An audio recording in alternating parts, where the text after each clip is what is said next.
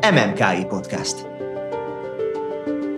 Az MMA Kutatóintézet Kultúrsok című műsora művészetről, újdonságokról, aktualitásokról. Minden, ami zene, irodalom, építészet, táncművészet és alkotás elmélet. MMKI Podcast. Köszöntöm a kedves hallgatókat, én Bója Anna Mária vagyok, az MMKI tudományos munkatársa, és a beszélgető partnerem a mai napon Fehér Anikó, Magyar Rádió nívódíjas, Duna Televízió többszörös nívódíjas, a Magyar Köztársaság ezüst érdemkeresztjével kitüntetett, Kóta díjas, karnagy és népzenekutató, pontosabban népzenekutató és karnagy, talán ez a helyes sorrend. Ma mi fogunk beszélgetni népzenéről, a Kodály módszerről, Anikónak a hihetetlen széleskörű interjú korpuszáról, amiben valami egészen széleskörű szakmai tartalom van, erről majd néhány pontot fel fogunk villantani.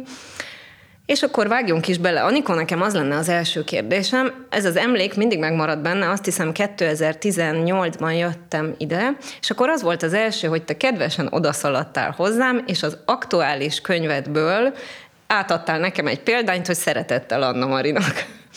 És az lenne a kérdésem, hogy ez a befogadó attitűd, ez honnan jön nálatok? Családi, vagy saját, vagy mindkettő, vagy így születtél? Ez nem, nem tudom honnan jön, de biztosan az van benne, hogy az ember szeretné azt, hogy amit ő megcsinált, és amit fontosnak tart, mert nyilván azt csináljuk meg, amit fontosnak tartunk, az eljusson másokhoz. És téged, miután ismertem a neved, meg hallottam rólad, és rengeteg, rengeteg közös dolog van bennünk, majd mindjárt elmondom, hogy mi. Gondoltam, hogy téged ez érdekelhet, és fontos lehet számodra, mert ugye azért ezt mondjuk el, hogy köztünk közös az, hogy a délszláv névzene szeretetet tudományos kutatóként, én messze nem úgy, én csak mint beleszületett, mert édesanyám ugye rácz-horvát származású. Majd erről is tehát én, beszélünk később. Én, én ezért szeretem a délszáv népzenét. Népzenek kutatás, a néprajztudomány, a zenelmélet, hát ez mind közös bennünk, mert ebben egyek vagyunk. De én úgy láttam, hogy ez nálad azért úgy van, tehát nyilván örömmel hallom, hogy ismertél már engem, de hogy, hogy azért ez úgy benned van, tehát nyilván nem csak velem vagy ilyen befogadó. Akkor én itt félig vendég voltam még, vagy, vagy talán egészen az. Igen. De hogy gondolom ez azért egy általánosabb dolog, úgy látom nálad. Igen, én Ugye az említett, hogy elsődleges nálam a névzenekutatás, bár a diplomám az karvezetésről szól, de való igaz, hogy én a karvezetésből abból doktoráltam, meg sok mindent csináltam vele, meg volt kórusom, most már nincsen sajnos, mert kihaltak a kórus tagjaim. Tehát ugye a névzene az elsődleges, és én úgy gondolom, hogy a névzene az jó, meg szép, fontos és hasznos, és szeretném, hogyha mindenki tudná azt, amit én erről tudok. Tehát ez egy ilyen életszélszerűség Tehát nálam. a közlésvágy. Igen, miatt. hogy nem gondolom, hogy anélkül normális életet lehet élni, hogyha valaki hogy nem ismeri a magyar népzenét. Nélkül, igaz? Igen, és egyfajta tudás nélkül. Na most ugye, hát Kodály országában vagyunk, csapkodhatok ugye egy picit össze-vissza, tehát Kodály módszertanával tanítják az embereket az iskolákban, és ennek a Kodály módszernek az alapja népzene. Nálunk a magyar népzene, minden országban az, ahol éppen vagyunk. Tehát ezt tanítják az iskolákban. És mégis elmondhatjuk sajnos azt, én már többször lenyilatkoztam, hogy ezt a ronda szót használjam, vagy leírtam, hogy a zenakadémiát sima szakon, tehát nem névzene szakon elvégzett embereknek a tudása egy hatodikos általános iskolás szintjén van. Tehát nem tudnak többet, mint az, hogy van régi stílusú, meg van új stílusú népdal, de már egészen pontosan a különbségeket nem, nem biztos, tudják. hogy el tudják mondani, pedig ez annyira alap, mint, a, mint az egyszer egy. Én igazából az interjúidról szerettem volna az elején beszélni, de szerintem akkor térjünk rá a népzenére, Ahogy mert szeretnéd. ez egy kimeríthetetlen, nem? Tehát akár szakmában, tehát független attól, hogy szakmaiak hallgatják, vagy olyan, aki csak valaha hallott népzenéről, szerintem ez a téma abszolút kimeríthetetlen, hogy láttam neked egy kiadvány, 2011-es kiadványodat, amiben mindenfajta stílusú népdal van. Tudom, hogy a Zeneakadémiára készült ez a kiadvány, és valahogy egy kis elemzés is van minden oldalon, és csoportosítva vannak ezek a népdalok. Szerintem nagyon jól lenne középfokon is használható, de ez az akadémiáé volt. Ez hogy, hogy indult el ennek a készítése? Milyen körülmények között, és a koncepcióját hogyan tetted össze? Hát én ugye a televíziós munkámat 2005-ben fejeztem be, nem feltétlenül én voltam az, aki, aki ezt a nemet kimondta. kimondta. Tehát akkor elküldtek onnan, egy nagy váltás volt akkor a, a az Magyarország, nem az ja, én hogy, életemben, uh-huh. hanem a magyar ö, médiakultúra életében, tehát más lett a Duna TV vezetője, stb. stb. Akkor so, renget, az összes főszerkesztőt elküldtek gyakorlatilag, tehát ez 2005, ez egy borzasztó véres év volt. volt. És akkor én oda kerültem a világ elejére, hogy itt állok, és, és nekem nincsen munkám, mit csináljak, mihez kezdjek, és akkor Nemes László Norbert, a Kecskeméti Kodály intézet igazgatója, aki szintén kalocsai származású, ahogy én vagyok, hát fiatalabb nálam, de nagyon kedves, jó barátom azóta is, ő szólt nekem, hogy nincs kedvem tanítani a Kecskeméti Kodály intézetben. Hát ugye ott az angol nyelven megy az oktatás, nagy, vált, szóval az emberek nem lehetett válogatni, hogy mit csinál, elvállaltam. És pár évig ott tanítottam a Kecskeméti Kodáintézetben, és látta Laci, hogy ez jó,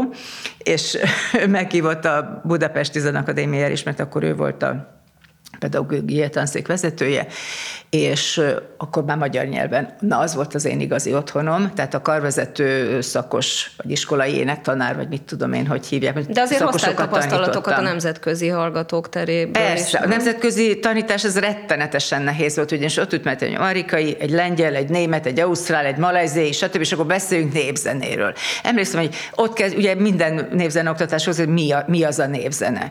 Na most akkor a, tudom, a, a szingapúri kislány jelentkezett, hogy én tudom mi az, nekünk van 350 magyar névdalunk, de mi, vagy bocsánat, 350 névdalunk, de mindnek ismerjük a szerzőjét is. Na mondom, akkor itt álljunk meg egy pillanatra. Az amerikai fiú, amerikai fiú jelentkezett, what is folk music? What is America? Egyáltalán mi az, hogy Amerika? Tehát, hogy nagyon különböző a névdal fogalma. De érdekes kérdéseket érintettek Érdekes, úgyhogy ott, elején. ott az borzasztó nehéz volt ez a nemzetközi uh-huh. tanítás, mert ugye minden országban más jelent. Németeknek 6000 népdala van. Nekünk van 23 ezer órányi, kb. 300 ezer népdalunk. Most mi, miről is beszélgetünk, vagy mi van? Nekünk hihetetlen világszínvonalú, nagyon komoly kutatási eredményeink vannak, és a népdalaink rendszerezve vannak több ö, kutató által, és most ebbe azért Tény. talán menjünk bele. Igen, Na, pedig szóval, hogy ez volna kérdésem, de, de jó. Nyugodtan, nyugodtan. Igazából az, hogy tehát nálunk a kutatás az a nagyobb régióban, a népzene kutatás az a nagyobb régióban nagyon komoly. Amennyire tudom, nyilván ez a Bartók hagyományból is jön, de mennyire nagy ez a régió egyébként a te tudás? Hát a magyar nyelvterület. Nem Tehát, úgy gondolom, ja. hanem hogy amiben vezetők vagyunk. Ja, igen, hát ö, a kutatásban. Ugye nekünk mindig, ezt mindig elmondom, hogy nagyon nagy szerencsénk van, hogy a 20. század elején két olyan géniusz kezébe került ez a dolog, véletlenül, Kodály Zoltán és Bartók Béla, hogy melyikük kezdte teljesen mindegy lényegtelen, 1905-ben indultak ők el népdal gyűjteni. Kodály állítólag a, 1996-os milleniumi világkiállításon, ahol ő, mint 14 éves gyerek volt, hallotta Vikár Béla fonográf hengereit, és ez fogta őt meg, hogy hű, milyen gyönyörű, uh-huh. ki tud, ez tényleg ebbe kár is belemenni. Lényeg az, hogy 1905-ben fogtak, és hátizsákját, és elindult népdal gyűjteni. Bekopogott, mit tudom én, hol valahol Erdélyben, jó napot kívánok, jöttem népdal gyűjteni. És az az asszony Nyilván nagyon sokan elküldték a jó fenébe, mert hát, hogy jön itt egy nagy drágos ember, ki tudjuk micsoda, kit, mit akar, mi a dolga velünk, de nagyon sokan énekeltek neki, és több mint 2000 dal gyűjtött életében. Kodály Bartók pedig mint egy 8000-et Szabolcsi Bence számításai szerint. Tehát ez ha belegondolunk, ez hihetetlen dolog, tehát ez, ez fantasztikus dolog, és nem is csak ezt, hogy gyűjtöttek, hanem aztán ők kitaláltak, hogy ezzel mit lehet kezdeni, mert gyűl-gyűlt a népdalok sokasága, és kitaláltak, hogy ezt rendszerezni igen, kell. tehát egy picit itt mindenkinek érthetően mondjuk el, hogy, hogy mi is történt, ugye a Bartók rendig, hogy jutottunk el, ami nincs is kész, nem? Vagy még mindig lehetne rajta, ha jól tudom nincs, dolgozni. Nincs, kész, tehát nincs kész egyik rend sem, illetve nincs egy olyan rend, ami tényleg biztosan tökéletes lenne mindenre, de én azt hiszem, hogy ilyen nincs is. Na szóval úgy történt, Pont egy hogy... olyan kategória révén dolgoztunk mi együtt, illetve te dolgoztál egy projektben, ugye a párosítók, ami mondtad, hogy ilyen gumi kategória, hát az, mert sok mindent bele lehet tenni. Tehát, hogy, hogy gyűltek, gyűltek a dalok, és akkor ugye rendszerezni kellett. Kínálna magát az a dolog, hogy még a szöveg alapján. Tegyük betűrendbe őket, ablakomba, ablakomba, acsitári, stb. Na de kiderült a dolog, hogy ugyanarra a népdalra, több, ugyanarra a szövegre sokféle dallam van. Tehát ez nem működik. Jó, akkor tegyük össze őket falvak szerint, vagy tájegységek szerint. Ez se jó, mert egy dallam megvan itt is, ott is, meg amott is, pici változatokkal. És akkor Kodálynak és Bartóknak jutott eszébe ez a zseniális világszínvonalú gondolat, hogy zenei rendbe kell ezeket tenni, tehát zenei tulajdonságok alapján. Ez most is a magyar népdal. Négy soros, Bartok már 1917-ben. Ők Európában az elsők közt voltak, akik a zenei dallam szerint kezdték meg? Igen, voltak.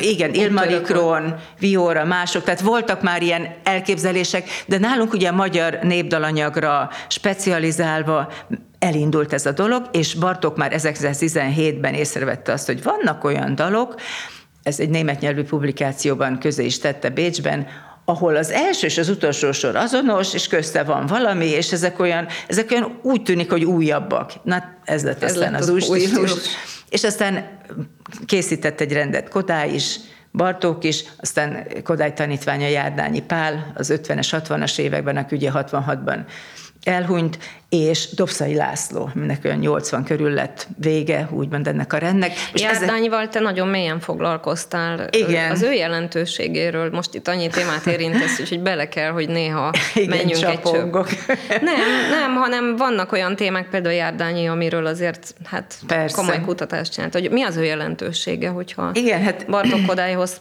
kell mérjük?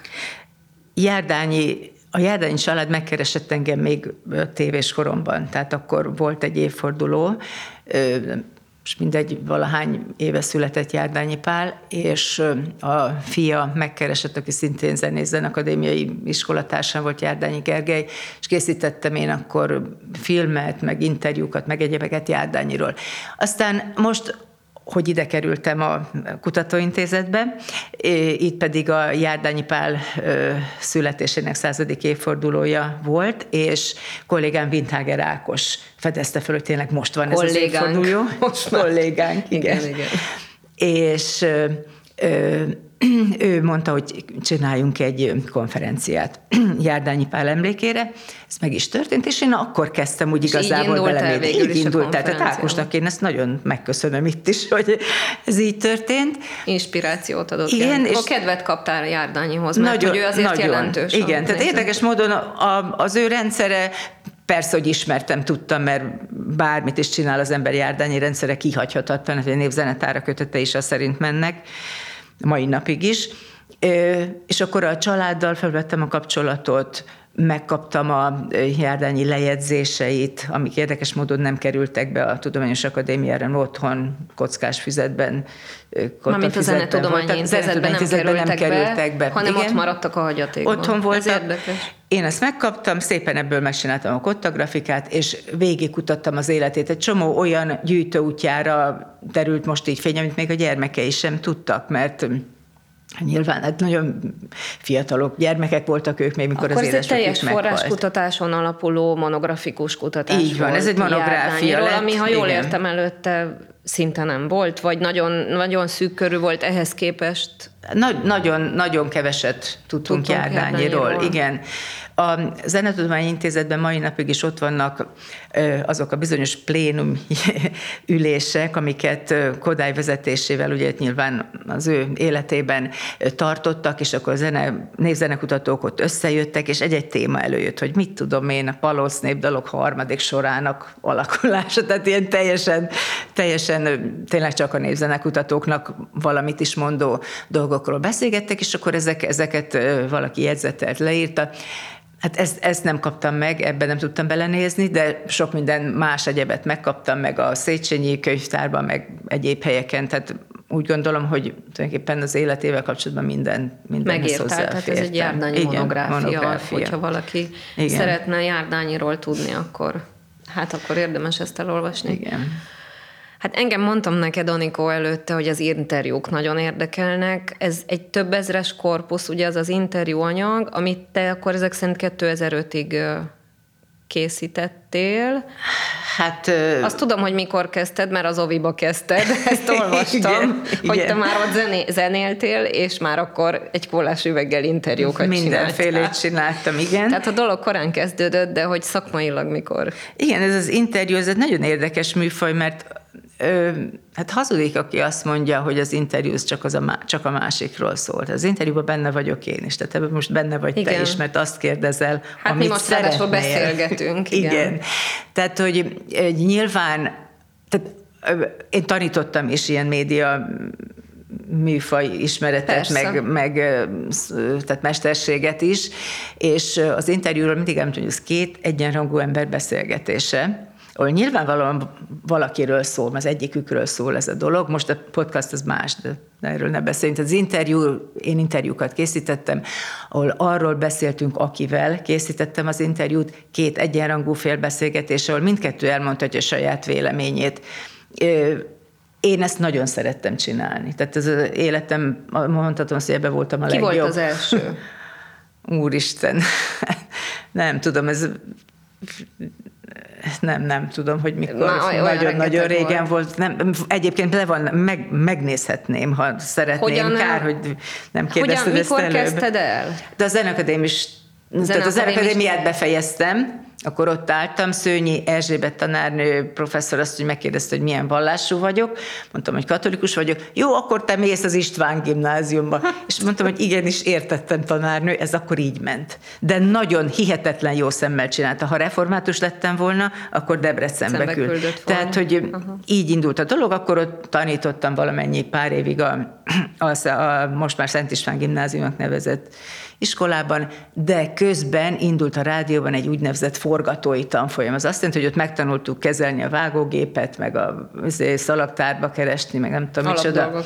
Igen, és akkor volt egy műsor, akkor a szerkesztő kérte, hogy hozd el a második szimfónia melléktémáját, meg a nem tudom mit, és akkor az ember azt kikereste ott a szalagokon, és Akkor vitt őket bekerültél másik- a. Igen, és ak- egy idő múlva megkértek arra, hogy írjak kritikát, csináljak interjút, stb. stb. stb. És, így mentem indult az interjúzás. Aztán 93-ban elindult, ez 92 karácsonyon a Duna Televízió, és akkor Sára Sándor oda hívott engem. Téged. Az egy csodálatos dolog volt. Akkor az mert- első időktől ott voltál igen, már. mindjárt az elejétől, és 96-tól pedig már állásban, közben gyesen voltam, 9 évig a gyermekeimmel, és akkor 96-tól teljes állásban, és akkor szerkesztőségvezető lettem ott, aztán innen már Akkor több mint tíz évig tartott ez. Igen. Mennyit mondtál, hány ezer? Több ezer. Ne, hát ez mondjuk azt, hogy több, nem, tehát több, ezer. mint ezer, több, Több mint mint ezer, maradjunk ennyibe, kb. Az is bőven 2000, elég. el, rengeteg, rengeteg interjú volt, és hát ugye a televíziózásnál az a fantasztikus dolog, hogy nekem semmi mással nem kellett foglalkoznom, mint azzal, hogy kérdezgetek, Interjúz. mert ugye ott van az operatőr, ott van a hangmérnök, rádiónál más a helyzet, mint az ember maga Csinál csinálja a technikát, mindent. és magunk vágunk. Tehát a, rádi, a televízió ez egy hatalmas előrelépés volt, én nagyon De aztán te szerettem. ki is utaztál, nem? Külső helyszíneken is készítettél Persze, interjúkat. Erdélybe is rengeteget. Erdélyben nagyon Igen. sokat. Kik voltak például az adatközlők, vagy akiket adatközlőnek ne Hát- lehet nevezni Igen, én, ezek közül? Nekem, nekem Erdély az egyenlő mezőséggel és kalotaszeggel. Tehát én Székelyföldön És nem mondj, mondom, mondj nem már interjú alanyokat, légy szíves, csak akár felsorolás szinten, vagy- igen, akár felsorolás szinten is, mert hogy, hogy hallják, hogy kik. Ugye ez egy nem egy nyilvános lista, és, és borzasztó érdekesek még a részei, tehát Persze. akár az adatközlőkkel készített interjúk Tehát is. csináltam egy filmet Kolozsvárról, meg egyet Marosvásárhelyről. Ez volt kb. a belépőm a Duna TV-ben mindjárt az elején, és akkor Marosvásárhelyen Csíki Boldizsár zeneszerzővel beszélgettünk. Kolozsváron is Márkos Albert zenésszel, meg most nem jut eszembe annak a zeneszerzőnek a neve nemrég halt, mert Terényi Edével interjúztam. És Akkor az erdélyi iskolát, hogy így mondjam, tehát a zeneszerzői iskolát te akkor nagy részben igen, meg igen, voltad. Igen, igen, és hát ugye ez alapvetően Kolozsvár, illetve Marosvásárhely zenei életéről szól, de mind a kettőnél csempésztem bele népzenét feltétlenül. Elmentünk adatközlőkhöz, parasztasszonyokhoz is. És Az ő neveikből mondj egy párat, mert tudom, hogy a honlapodon is igen, van fönt. hát a Magyar Szováton. Lehet, hogy van, aki ismeri Paperzsi, az egy hihetetlen 91-2 éves korában halt meg Erzsi néni, és hát ugye őről a, hadd mondjam el ezt a történetet, hogy egyáltalán hogyan jutottunk hozzá. Ugye hát ő nekik a atyamesterünk, vagy az állandó gyűjtőjük Kallos Zoltán, Zoli bácsi volt. És én meg is kértem Zoli bácsit, hogy jöjjön velem, de utolsó pillanatban lemondta, nem tud jönni. Na most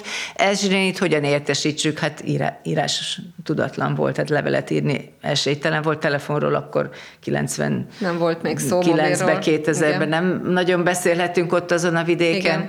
És akkor elmentünk oda stábbal együtt, és bekopogtunk, hogy megkérdeztük a faluba, hol lakik Erzsi néni, mondták, hogy itt és itt lakik, bementünk az ajtón, persze nyitva volt a kapu, és kiabáltam, hogy Erzsi néni, én vagyok az Anikó, dobta el a kapát, jött, szóval jövök, énekelek nektek, könnyebb, mint a kapa. Jött, és akkor éneket, és utcán elment egy, egy fiatalember, és kiabált neki, gyere, hallgass meg, mert téged is érdekel, mert fiatal vagy. És elkezdte, hogy szivaroztam, megégettem a számat. Más öleli az én kedves babámat. Ezt a dallamot. Hú, és nagyon énekes típus volt, vagy rögtön kedvet kapott tőled. Erzsi néni az, az hihetetlen csodálatosan énekel. Tehát mondjuk azt, hogy most mi klasszikus zenészek azt mondjuk, hogy rengeteget díszített, rengeteg ornamáns van benne, hát szó nincs erről, ő nem vette észre, hogy díszít, ő úgy Ő énekelt, körülbelül ahogy mikor kell. született, vagy mennyi idős volt? Tehát ő körülbelül akkor volt mondjuk 80 éves, 80. tehát ő tízes években És született. kint kapált, és rohant énekelni. Kapált jött Az be, igen. utána minket ellátott salátával, szalonnával, kenyére, annyi avas szalonnát, meg több napos házi kenyeret soha nem ettünk, mint akkor, de nagyon jól érezte. Tehát Kedves a volt. kollégáim is nagyon, nagyon élvezték ezt az utat. Aztán akkor mentünk a Hideg Annus nénihez, meg... Várjál, és akkor Igen? te fölvett, ti fölvettétek ezt, vagy fölvetted, ő elkezdett énekelni, vagy, vagy beszélgettél vele, és azt vett, mert ugye ez interjú volt. Persze, beszélgettünk, mert önálluk az éneklés az nem produkció. Tehát Csak jön. Beszélgettünk, és akkor a, a beszélgetéshez kapcsolódó dalok jöttek, és akkor elment a fiam katonának, és vágják az erdei jutit, viszik az magyar fiúkat, énekelte. Azért vagyok erre olyan kíváncsi, meg erről beszéljünk meg, mert ez valójában egy néprajzi gyűjtés. Jó, hogy nem a hagyományos forma, hogy most naplót Igen. stb., de hogy itt teljesen környezetében. Szóval ez végül is interjú is, meg gyűjtés is egyben. Igen, hát ez inkább, inkább mondhatjuk gyűjtésnek. Mert ott az Tehát egész én, környezet Igen, én azt hozzá. kérdeztem, hogy, hogy hogyan tanultak, kiktől, hogyan, mit. Akkor például elmentünk Buzába, ott van Eke Péterné, Mari néni, még most is megvan, hála Istennek, nagyon idős énekes asszony, ő énekelt Kodálynak. Tehát a, a, van az a, nem, a nemzetközi a IFMC, International Folk Music ICTM. Council, most Igen. már ICTM Most már a neve, ICTM, igen, igen, akkor még IFMC Persze. volt. Na, annak a kongresszusa 64-ben itt volt Budapesten, és arra készítettek eh, lemezt, Rejcki Benjamin szerkesztésében, és azon énekel Mari néni például. Nyilván fiatal asszonyként, meg akkor jöttek mások is ide Budapestre, mindegy, most ebbe nem menjünk annyira bele, mert akkor három órás lesz a podcastunk. Na, és lényeg az, hogy ezt a Mari nénit ugye idős uh-huh. asszonyként én akkor megkerestem. Bekopogtunk szintén hozzáállt levélről, megint csak telefonról szó nem lehetett, és akkor mondtam, fekete ruhában van, és mondja, hogy most mosát meg az édesapja egy néhány hónapja, és mondtam, hogy hát Mari néni, persze beszélgettünk picit az édesapjáról, hogy nagyon sajnálom, de most itt énekelni kellene. Hát az biztos, hogy nem. Az biztos, hogy nem, ő neki most halt meg az édesapja, ő nem Ilyenkor fog nem énekelni. énekel. Nem, nem én. De ezt meg is értettük, és akkor hát ottan ógtunk, mogtunk, ott a kollégákat, és Na jó, hát esetleg bent egy párat lehet, és akkor bementünk a szobába, hát több órát énekelt nekünk természetesen. De még visszatér egy pillanatra Erzsi nénire, a magyar szováti asszonyra, ő neki már korábban, tehát több évvel azelőtt halt meg a férje, de ő akkor egy évig nem énekelt. Tényleg, akkor azt betartotta. Az az asszony, akinek az élete az éneklés. Tehát ez, ez egy nagyon szépen Hát gondolom, hogy ez így egy az szokás asszonyok. volt, Igen, nem? Ugye ez az igen, egy év igen. gyász, gyászév, amíg nem énekeltek. És még volt ugye egy pár adatközlő, nem, nem Voltak csak aztán a sokan. Epa Pezsi lánya, Kádár Erzsi, aztán Visába, a Nagy Amália, ő 25 Ő azt évesen. hiszem a honlapodon van fönn, Mi, mindegyik róla? fönn van a, valamelyest a honlapomon, uh-huh. igen. Amália néni De 25... ugye fönn van a maga videó is, úgy emlékszem. Az nem, nincs. nem vele, az de nem, valakivel nem ezeket fönn? sajnos nem lehet föltenni uh-huh. videóba, mert ugye jogdíjak és egyéb problémák Ja, vannak. akkor amit de én láttam, az már egy későbbi, amit az te lehet, igen. Igen. igen. hogy Amália néni 25 évesen maradt három gyerekkel özvegyen. A férje a háborúban Meghalt. maradt ott, igen. És akkor azt mondja, nem volt könnyű. Nem volt könnyű. Ezt elmondta sokszor. Hát azért ezt el lehet képzelni. Ott Hát, a, hogyne. semmi közepén egy asszony magában, mert ugye hát a régi világban, ha, ha nem volt társa, akkor, akkor minden munkát neki kellett végezni, szóval akkor a favágástól kezdve, tehát nem úgy van, Hát mint a most, dupláját akkor, mint igen, amennyire lett igen, volna. igen. Kallós Zoli bácsival mikor kezdted? Még nem bírok Zoli erről bácsi. a témáról eltérni. Hát Ővele Zoli több bácsi- is, nem? Többször, Zoli bácsival sok interjút is készítettem, és nagyon sokat beszélgettem. Mi, tehát én egy évnél hosszabb időt nem bírok ki Erdély nélkül. Ott kezdődik a dolog. Hát most sajnos a COVID. COVID miatt ugye kimaradt Igen, az az aha. év, de hát borzasztó volt. Szóval minden évben, augusztus környékén akkor vannak a magyar napok mostanában, de egyébként, tehát mi elmentünk a férjemmel, régebben a gyerekeket is vittük, most már ők nagyok, úgyhogy nem, nem feltétlenül jönnek velünk, de most bejelentkeztek, hogy jövőre a Jönnek Sári lányom jönni akar. Na szóval, hogy elmentünk E- Erdélybe Zoli bácsihoz, és akkor kopogtam. Anikó, egyedül jött? Nem mondom, itt vannak a többiek is, ne tessék aggódni, kis szobájába fogadott, és mindig kérdeztem tőle valami, hogy mit, tehát tulajdonképpen ugyanazt, hogy, hogy mit ajánl nekünk, mit csináljunk. És mindig azt mondta, van még hova menni, katonába még nem volt senki, ilyen falu név, hogy katona Erdélyben, nem is hallottam soha, meg itt, meg ott, még ott a falu szélén van valaki, akitől nem gyűjtött. Menjenek és gyűjtsenek. Mindig ezt ajánlotta, hogy gyűjtsünk, mert még mindig van mit. De ezt még halála évében is azt mondta, hogy, hogy gyűjteni kell, és, és menni, és csináljuk. De mindig van mit. Mindig van mit. Akkor emlékszem, amikor ö, én a Járdányival foglalkoztam, és mondtam, hogy megyek Kidébe, mert Járdányi Pál Kidében, ami válaszúttól nem nincs messze, szintén egy zsákfalu, és el, elmentem Kidébe. És kérdezte tőlem, hogy minek megy maga Kidébe, nincs ott semmi. Járdányi is minek ment oda, rossz helyre ment.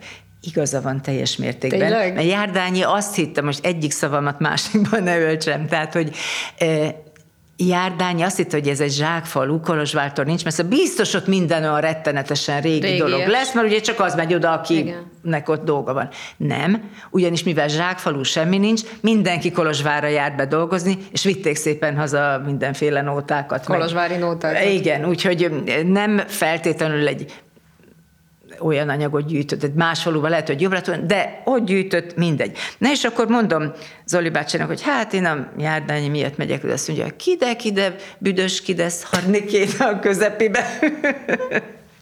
Tehát mindenről volt egy jó mondása, egy, egy mondata, egy Jó ötlete. család volt, nem? A anyukájával együtt hallottam a Böskétől sztorikat. Azt mondta Böske, hogy ne menjen hozzá a kopaszhoz, mondta a Böskének. Azt mondta, igen. Hát én még ismertem az anyukát is, mert amikor, akkor még Kolozsváron laktak, ott a főutcán, Aha. most is tudjuk a házat 16 szám alatt, és akkor első lak egy ilyen sor ház, vagy mint ajtók voltak befelé, ott lakott Zoli bácsi, aztán az anyukája és a Panekkati színésznő is ott lakott, azt hiszem Zoli bácsi hívta oda, úgyhogy már egyetemista koromban jártam oda, egy barátnőmmel mentünk mindig, hát az az, az, az, az úgynevezett átkosba volt, tehát akkor úgy csempésztünk át magnót, meg mindent úgy csempésztünk át, szóval az nehéz időszak Szóval volt. akkor jobban voltál Kallós Zoli Igen, bácsival. igen, igen, uh-huh. nagyon korai az ismerettségünk. Hát ő minden gyűjtött, nem? Tehát ő Mindent, tárgyakat is, igen. nem is most az ének, csak a Ja. dalokra gondolok, tehát amiket én hallgattam tól, tőle, hát én főleg a régi stílusúakat szeretem általában, de, de ő minden gyűjtött, tehát meg ahogy énekelte, tehát olyan sajátos. Adatközlő. Adatközlő. Ő adatközlő Végül is adatközlő volt. Igen, mert volt. ugye ő válaszúti egy, egy módos családnak a, a gyermeke, és ő ugyanúgy énekel, hogy a válaszútiak. Tehát aztán ő elvégezte a tanítóképzőt, meg a Zenakadémiát, Jagamas De hát ezeket fölénekelte legalábbis, amit én ismerek, bizony, azok- bizony, azok bizony. nagyon- Tehát ő, nagyon őt, őt adatközlőnek tekintjük. Menjünk át egy másik csoportra. Na. Ugye az adatközlők is borzasztóan érdekesek, de a zeneszerzők, hát ö, egészen régi generációktól kezdve készítettél olyan interjúkat, amik hát ma már ugye pótolhatatlanok. Nem is tudom, hogy ki, ki lehetett a legidősebb, tehát ki született a legkorábban a zeneszerző. Ugye itt mondtad az, e- a, az erdélyeket, Igen, itt de Magyarországon. úgy általában Hát épp most jutott eszembe, mert olyan jó, hogy eszembe jutott, mert én már kicsit úgy, tehát most itt eltelt egy kis idő már, Azért azt hadd mondjam, tehát én nyugdíjba mentem minden az intézettől, lehet, hogy nem akartad említeni, de, de fontos része ezért az életemnek. Most még, még dolgozom Most. valamennyit, igen. konkrétan nem is olyan régen. Nem régen, áprilisban. És hát kaptam három hónap szabadságot, ez ugye kötelezően jár annak, aki ezt megteszi, és úgy otthon úgy csörögtem, mondom, úristen, vége az életemnek, most mit csinálok, én megírtam a járdányit, tehát most mi lesz. És úgy el is telt ez a három hónap, rengeteget olvastam, irodalmat, tehát min- mindenfélét, meg úgy igyekeztem direkt pihenni, természetesen voltak közben konferenciák, meg cikkek, meg tanulmányok, de azért elég sokat pihentem. végül is. És most a napokban jöttem rá, hogy én kivel fogok foglalkozni, és akkor ezt elárulom, mert Áruljuk nem el, valószínű, igen. hogy bárki is elhappolna előttem. És az egyik, egyik első interjú, hát nem első, de ez egy nagyon jelentős interjú és zeneszerző, az Volli István, aki 1915-ben született, és én a 87 éves követett halála évében, januárban, 92-ben csináltam vele egy interjút. És akkor ő, ő van És- a legöregebb, vagy a leg Valószínűleg ő a, korábbi igen, igen, ő a legidősebb, akivel interjút készítettem, és Volli István névzenekutató, zeneszerző, mindenfélét, mindenféle zenét szerzett, kórusműveket, egyebet, és többek között ő szerezte a 100 forintnak 50 a fele kezdetű magyar Ha eddig nótát. valaki is. nem tudta volna. Igen, és még egy csomó magyar nótát szerzett ő, tehát ő egy ilyen, ilyen nyílt tekintetű, mindenféle kitekintő valaki volt, de hihetetlen nagy tudású, tehát csodálatos övje van a matarkán rákerestem, most csak egy egyszerű példát, most 4200 találat van Volli Istvánra, tehát annyi tanulmány, cikket, ő is csinált Igen, interjúkat ő le is írt, mindent leírt. Leírt, ugye? és a, az anyaga megvan a Széchenyi könyvtárban, tehát mindulok lassan holnap után. után. És akkor most jön a Volli korszak. Hát most akkor ebbe, Ebből, ebből is bele. egy monográfia lesz, gondolom, Hát vagy meglátjuk, hogy mi lesz, hogy mert egyáltalán megnézem, milyen minőségű az az anyag. Engem nagyon érdekelnek a lejegyzetlen dalok például, arra számítok, hogy nekem le kell jegyezni Dalokat. dalokat, meg kottagra, meg talán vannak kéziratok, és hogy sokat gyűjtött fonográffal, például ő is gyűjtött kidében.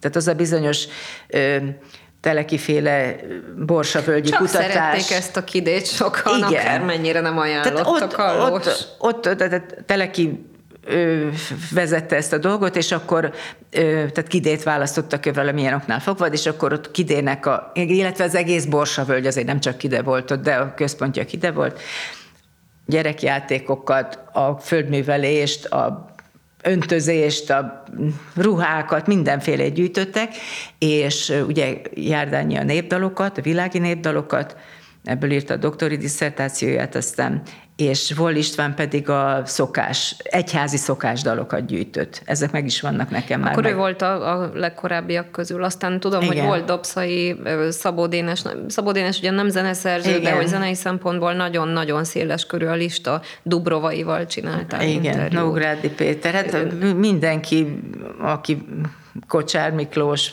Kocsár Igen. Miklós, akinek, ha jól láttam a nekrológiát is, te írtad Igen, a- legalábbis a Kodály A Nemzetközi. Kodai Társaságnál, igen. Kocsár nagyon érdekes egyéniség volt. Egy picikét foglalkoztam vele. Ő, ő, melyik időpontban készítetted vele az első interjút? Hát ugye Kocsár Miklós nekem főnökön volt a rádióban, ugyanis ő volt a népzenei szerkesztőség Ja. vezetője a 80-as, 90-es években, úgyhogy ott, ott is találkozunk. Nagyon biztató, nagyon kedves, nagyon és aztán a, a feleségével is én jó kapcsolatban igen. voltam Ildikóval, mert ő meg egy ilyen nemzetközi hírű kodálypedagógus, és azért én is voltam párszor külföldön Hát mondjuk tanítani. el azt, hogy konkrétan van egy teljes könyved azokról az interjúkról, amiben a zenepedagógiával kapcsolódó személyiségek, Szőnyi Erzsi nénitől elkezdve, Igen. ő, aki, hát Rozgonyi Éva. Rozgonyi Éva, Párkai Katanics is, Mária, igen, Katanics, Mahajné Párkai Katanics. Mária, tehát Igen. egy egész nagy gyűjtemény van hogy mi volt a benyomásod Kocsár Miklósról. Az volt ugye itt a kérdés az előbb, hogy mi, milyen időszakban készült ez. Bár ő szinte élete végéig dolgozott. Hát, a tehát nem 2000-es volt- években 2000-es volt, igen, és hát szóval Kocsár Miklós egy olyan zeneszerző, aki élő zenét ír. Tehát ő nem a fióknak dolgozott, az ő művei előadhatóak, énekelhetőek, mindent tudott a kórusról. Tehát ő pontosan tudta, hogy egy, most ír egy Épp azt akartam mondani, művet, hogy ő elsősorban kórusszerző igen, volt. igen. Akkor ott mit kérhet?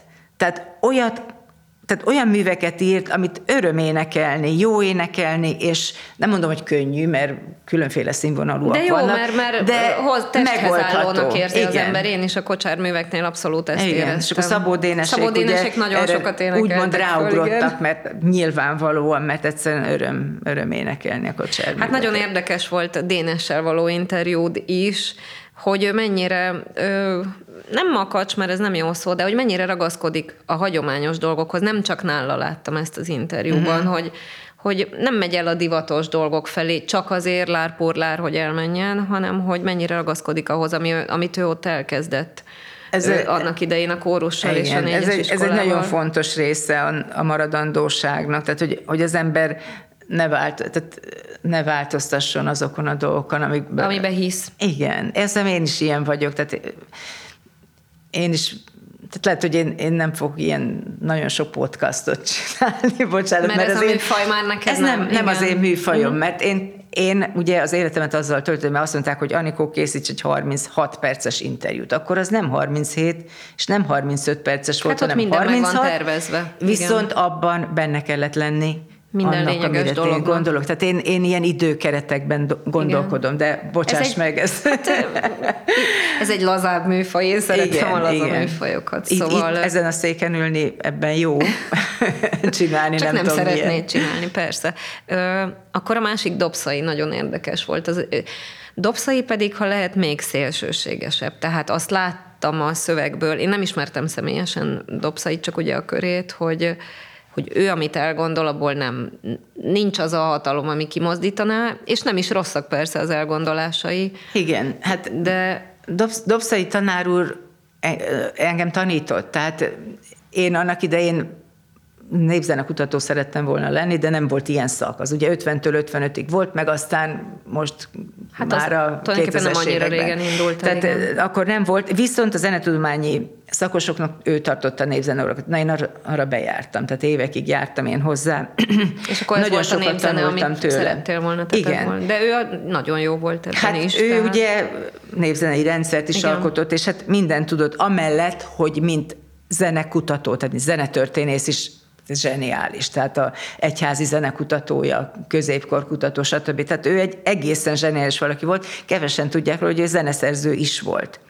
Tehát, hogy ő újra dolgozta, tehát a hangszeres kísér, orgona kísérettel látott el népénekeket, meg rengeteg dolgot csinált. Most ő neki a népzene ö, oktatása kapcsolatban kér. Ugye nyilván, amikor én ezt az interjúkötetet készítettem 25 zenepedagógussal, a népzene valamilyen szinten mindenképpen benne Mindenbe volt. Kodály meg népzene, mert, mert ugye, mint mondtam az interjúnál, azért az is fontos, aki kérdez. Tehát ezt mindenki beletettem. És kérdeztem tőle a népzeneoktatásról, és nagyon afelé ment ő akkor, hogy, hogy a, tehát a nép, nem az előadás a lényeges ebben a dologban. Tehát nem arról van szó, hogy ne énekeljünk népdal, meg ne vigyük színpadra. Ő nem annyira szerette azt a színpadra vivését a népdalnak, Persze nem lehet ezt így egyértelműen kijelenteni, mert attól függ, hogy ki, hanem hogy a népdalt, hogy kutatni kell, vizsgálni a szerkezetét, figyelni, és és ez- ezzel maximálisan egyet tudok érteni én is, mert én nem tudok úgy elénekelni egy magyar népdalt, hogy közben ne figyelném a hangsorát, a szerkezetét, a mit tudom én micsodáját, tehát hogy, hogy Anélkül nem, Hát, hogy anélkül nem lehet. Fontosabb a környezetnek a megismerése, a népdal környezetének a megismerése, mint az, hogy mondjuk leutánozzuk formailag, hát, ha jól értem. Ez, ez a leutánzás meg aztán pláne nem... Igen, arról nem, nagyon nyilatkozott, igen, hogy a táncházas igen. dolog szép meg jó, de nem népzene. Igen, igen mert, érdekes volt. Mert ugye az a felvétel mondjuk készült 1908-ban. És gondoljunk bele, hogy egy 2021-es ember, ember az 1908-ashoz képest, hát több mint egy évszázad. Tehát változott minden, az előadói attitűd, a gondolkodásmód, a szavak ereje, a szavak gondolati tartalma. Arról nem is minden. beszélve, hogy ugye pont az interjúban mondta Dobszai, hogy ez már az utánzás utánzásának az utánzása. Hát arról Tehát, aztán ne is beszélni. Itt eredetiségről Igen. valóban nehéz beszélni. Igen, nekem is. És aztán én, én csináltam képzelt interjúkat is Bartokkal és Láttam. Kodályal. Mert hallani nem hall, vagyis nem. Igen, ez, sajnos, ez milyen formában Sajnos nagyon meg? fiatal vagyok, úgyhogy Kodályal nem készíthettem interjút, meg Bartókkal, meg pláne nem, de megcsináltam ezeket gondolatban. Tehát Bartókot meglátogattam abban a bizonyos patkóteremben, a Magyar Tudományos Akadémián, a mai Roosevelt tér, ott és volt akkor egy ezt nagy... leírtad fel, és mondtad, vagy hogy? Nem, nem, nem, ezt én csak leírtam, írtam, írtam, de az, az az interjú úgy készült, hogy, hogy írtam, írtam, írtam, írtam, és egyszerűen jött belőlem, és egy ötlet az egész, ö, időnként használom tőle idézeteket, és megkérdeztem tőle, hogy mi a véleménye a népdal előadásról, meg mondta, hogy nagyon fontos, de szóval, hát ezt el kell olvasni, most ezt hadd nem meséljen végig, és Kodályjal ugyanígy megcsináltam az interjút. Itt idősíkokban futkározunk, tehát egy olyan, mint egy film, mind a kettő, hogy igazából már most vagyunk, amikor elindult a névzeneszak a Zeneakadémián, de még azért Kodály él, szóval, hogy egy ilyen, ilyen vegyes valami, és mind a ketten elmondják, hogy igen, ezen nagyon, nagyon csinyál kell bánni, mert persze meg kell tanulni szépen énekelni népdalokat, de ha az énekes nem teszi bele a saját lelkét, akkor az egyáltalán semmit nem ér. Tehát az utánzásnak semmi értelme nincsen, mert a népdal nem produkció, nem egy színpadon előadandó, előadandó valaki, valami, ahogy a parasztasszonyok nem azért állják, hogy na, akkor most énekelek egy népdalt, nem erről volt szó, hanem azt énekelte, amit ő kommunikálni akart. Tehát, hogyha jó kedve volt, akkor nem keservest vett elő, és fordítva, hanem azt, ami éppen neki kellett. A népdagyűjtés az egy más speciális Szerintem szituáció. ez nagyon fontos, erre lehetne még egy órát lászni, amit most mondtál el itt a végén, Igen. mert hogy ez a néptáncban is abszolút kérdés szokott lenni. Kodály módszer. Anikor nem olyan régen írtál, szerintem körülbelül egy másfél éve a kultúratudományi szemlébe egy cikket, hogy külföldön hogyan jelenik Igen. meg a, a Kodály módszer. Lehet, hogy külföldön híresebb a Kodály módszer, mint itthon? Mi a nem, helyzet most? Nem híresebb, nem híresebb. Nem, tehát nem, már nem, nem. Nem, semmikor sem volt híresebb. Tehát az, hogy Csak bizonyos van, helyeken, nem? Tehát az, hogy van Japánban két iskola, uh-huh. ahol ezzel tanít, mit tudom De nem én. volt olyan széles körű. Persze, uh-huh. de azt kell tudni, hogy ma Magyarországon mindenki a Kodály módszer alapján ö, tanul. tanul és tanít, aki éneket tanít. Tehát vannak, na, tehát hogy a személyiség a lényeges. Tehát szokták mondani, hogy a Kodály módszer az az valamilyen csodaszerű aranyport hintünk a gyerekek fejére, és innentől fogva mindent fognak tudni. Először is mi a Kodály módszer? Igen, zenei, ezt akartam. Zenei írásolvasás, a magyar népdalon keresztül. Kodály 66-ban halál előtt egy évvel mondta ezt el, hogy népdal, ének, mozgódó. Tehát népdalt ének, énekelni, mozgódó az az relatív szolmizáció. És ez alapján megtanulni a zenei írás olvasás. Tehát a Kodálynál a zenei írás olvasás a lényeges. Tehát ha most valaki azt mondja, hogy Kodály módszerrel tanít hallás után népdalokat, az van nem ilyen? érti a lényeget. Van, Tehát ilyen? van, igen. Persze, hogy kisgyere, nyilván a három éves, uh-huh. öt éves nem fogom kottára uh-huh. fogni. Tehát uh-huh. nyilvánvaló az elején, persze, hogy hallás után, meg akár később is lehet hallás után, de meg kell tanulni, attól nem lesz rosszabb az előadás módja egy énekesnek, megtanulja a kottát írni, olvasni. Hát így, ahogy az előbb mondtad, az első lényeg, ugye, mindenki a relatív szolmizációt Igen. szokta ismerni, de alapvetően az első lényeg mégiscsak a magyar népdal, nem? Tehát ugye amikor ez elkezdődött, vagy amikor ő elkezdte, hogy a magyar népdalanyagon, tehát a saját anyanyelvén tehát tanuljon a gyerek. Éppen most csináltam egy interjút Nemes László Norbertel, a Kodály Intézet igazgatójával, aki az én elindítom volt a, a népzeneoktatás kapcsán a tévézés után, és és mondta, hogy tehát ahogyan egy sportolónak minden reggel ötkor föl kell kenni, és mit tudom, mit ugolni, ugrálni, stb. Ugyanígy van a zenében is. Ezt nem lehet kihagyni. Igen, olvasó gyakorlatokat kell énekelni különféle kulcsokban, különféle hangnemekben, meg kell tanulni, és ez nem biztos, hogy jó dolog. Én valószínűleg egy különleges személyiség vagyok, mert én nem emlékszem arra, hogy nekem a zenetanulás bármikor Bármi is rossz. Nem is emlékszem arra, hogy tanulta volna. Úgy mindig azt szoktam mondani, hogy én így születtem, hogy tudok kótát tanulni, és nyilván hülyeség ez az egész, és nem így van, de annyira zseniális jó tanáraim voltak, hogy egyszerűen nem, nem emlékszem ment. arra, hogy én mm. kínlódtam volna a kulcsok. Hogy ott volt a tenorkulcs, akkor tenorkulcs, azt énekeltük, meg nyilván a Zenakadémián is, hát azért Szőnyi Erzsi néni hegyi tanárnő, Soproni József tanított még engem, szóval ez könnyen ment. Na, visszatérve a Kodály módszer külföldre, bocsáss meg, jó? Hogy, hogy picit, Persze.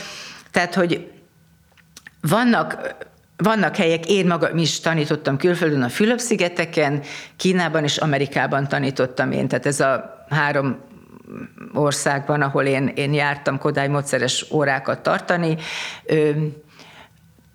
hihetetlenül tisztelik. Tehát a Fülöp-szigeteken most nem mondhatjuk el azt, hogy azon a 7000 szigeten Kodály módszerrel tanítanak, de Manilában van egy Fülöp-szigeteki Kodály ö, társaság, akik ott a Manilai Egyetemen ö, tanítanak tanárokat. Én is, egyébként én szinte csak tanárokat tanítok, tehát én csak továbbképzést uh-huh. Én gyerekekkel tehát nem, nem foglalkozom. Én gyerekekkel uh-huh. egy, sosem sajátjaimon kívül nem, nem, nem, én nem, nem értek a gyerekekhez. Én annyira szeretem, annyira sajnálom őket, hogy én nem vagyok képes arra, hogy most én kényszerítsem őket arra, hogy, arra, hogy nekem szolmizáljanak, meg nem tudom. De mindegy, szóval, hogy tanár továbbképzést tartottam ott is, és arra emlékszem, hogy ugye tehát távol-keletről van szó. Kínában ugyanez, ugyanezt mondhatom el. Elmentem Manilába, és az első olyan ugye az ember úgy fölméri, hogy mégis mit tudnak, hogy most tudják-e mi az a dó, vagy esetleg már több szólamba, stb.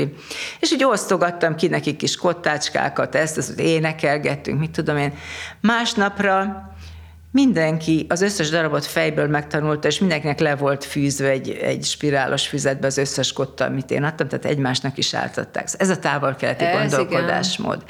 Kínában ugyanez volt, nem tudtam olyat kérni, aminek a háromszorosát ne teljesítsék. Most, amikor legutóbb voltam, én megbetegedtem. Szerintem egy ilyen Covid igen. előtti valami mm-hmm. nyavaját kaptam, de előző napokban, ez csak egy pár napig tartott szerencsére, én néptáncot is tanítottam nekik, és amikor ott kókadoztam, már lázas voltam, de hogy menjek és tanítsam őket, tudom, kapuvári verbunkot tanítottam nekik, az úgy viszonylag könnyen meg lehetett csinálni, látványos, érdekes, és hogy menjek, menjek, hogy feltétlenül menjek tanítani.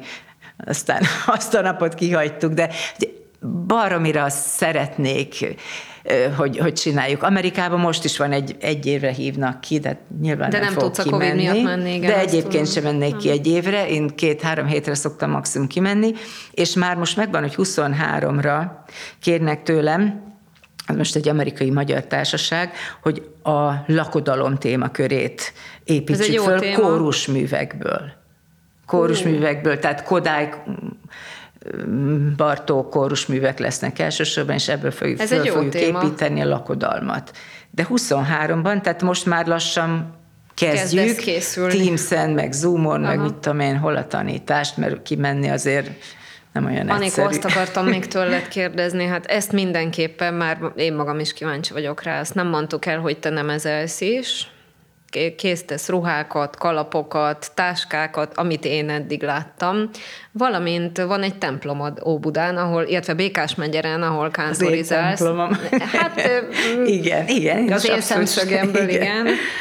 És akkor ráadásul még ugye van egy család, ahol azért úgy látom, hogy komoly háztartási feladatok is vannak, és plusz unokák, hogy milyen időbeosztás, mert végül is, ahogy én megnéztem, te az életed kezdetétől a, a mondjuk így, hogy kommunikáció, vagy interjúk, vagy média, és a zene, ez a kettő volt a fő vonal, és végig mentél gyakorlatilag mindegyiken.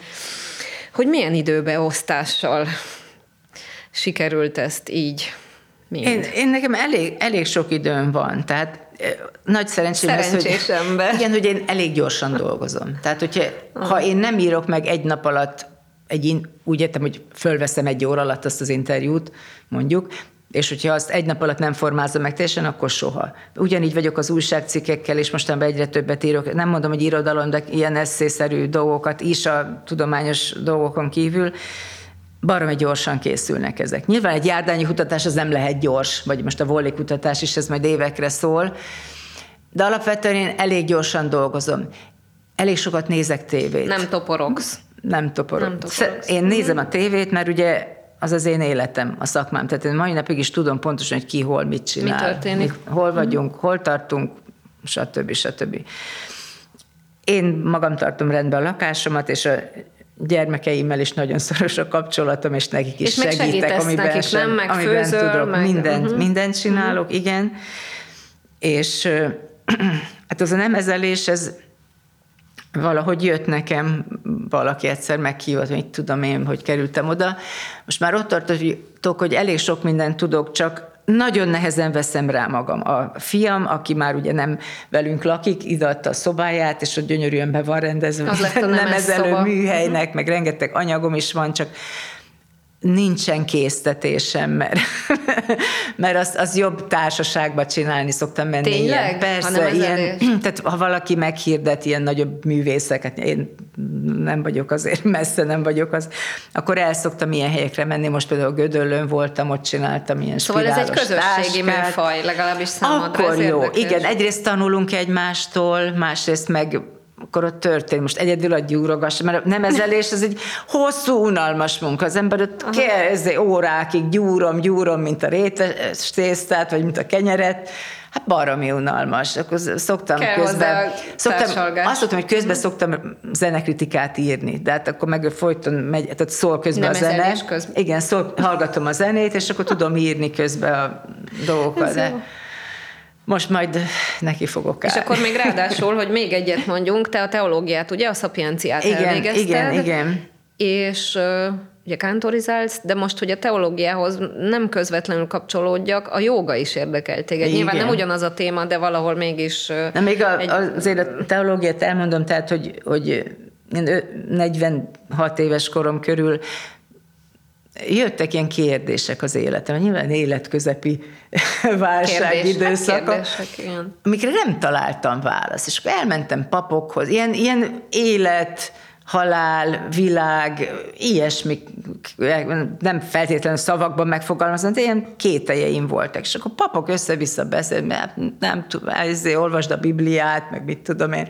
És akkor tal- meg rátaláltam erre a szapienciára, akkor elvégeztem ezt a dolgot, és rengeteg kérdésemre, Kérdésre választ is választ kaptam. kaptál. Igen, ott is írtam egy szakdolgozatot, az meg imádkozási szokásokról szól. Tehát az is egy kis kommunikáció, inkább mondhatjuk azt, de mindegy. Ez, ezzel nagyon sokat tanultam, és az előtt nem sokkal kezdtem én el a kántorizálást, akkor elvégeztem a kántorképzőt. Ezt akkor kezdted, mikor a Akkoriban, szapiencia, igen, aha. ez a 2000 körül. És akkor ott a templomban lett egy kis kórusom is, és most ott tartok, hogy hetente egyszer elmegyek kántorizálni. Budapest legrégi borgonája van, ott egy falszerkezetes Az a csodá-. Az a Budapest legrégi borgonája, Békes megye Rófaluba. Csodálatos. És akkor én ott szépen orgonálok. Hát nyilván úgymond tanítom a népet, mert a legszebb És mikor dalokat. próbáltok a kórus? Na most már nincsen meg Mi? a kórus. Ja, hogy ez nincs az, meg. amelyik- Igen, igen. Velük csináltam a doktori koncertemet, az nagyszerű volt. De majd fogunk itt az MMK-iba egy kutatói, remélem, kutatói karácsonyi remélem. kórust Tényleg akkor majd átküldöm az anyagokat nektek. Úgyhogy ez a heti egy orgonálás, vagy én nagyon szeretem az éjféli misét, ott, szoktam orgonálni, és akkor a Sőt, végén... tudom, hogy adventben is a roráte Hajnali, miséken. igen, minden, minden macerás dolgot elvállalok én, igen. A De azért jó, nem? Egy, nem, nem szeret, ha szabad ilyen nagyon buta dolgot mondani, a húsvét körül, tehát a, a nagy, nagy hetet, meg ezt a szenvedés történetet, ezt, ezt nem Az szoktam neked nem a szeretni. azt, azt nem. Szerintem elbőgném magam, vagy nem tudom, szóval akkor nem én vagyok a kántor. Karácsonyt azt jobban szeretem. Hát azt hiszem, hogy még folytatnánk legalább öt témát, meg folytathatjuk is, hogyha majd lesz kedved az ilyenfajta podcasthoz, hogy én kérdezek. És nagyon szépen köszönöm, Anikó, hogy eljöttél, és további mindenféle sikereket kívánok. Unokákról nem beszéltünk részletesen, de lehetne arról is, mert hogy ott is vannak zenei vonatkozások. Vannak. Meg hát ugye a Vollihoz most akkor, majd arról szerintem fogunk még beszélni, ha az meg lesz. Nagyon szépen köszönöm a figyelmet a kedves hallgatóknak, és elbúcsúzunk. Ez itt az MMKI Podcast volt.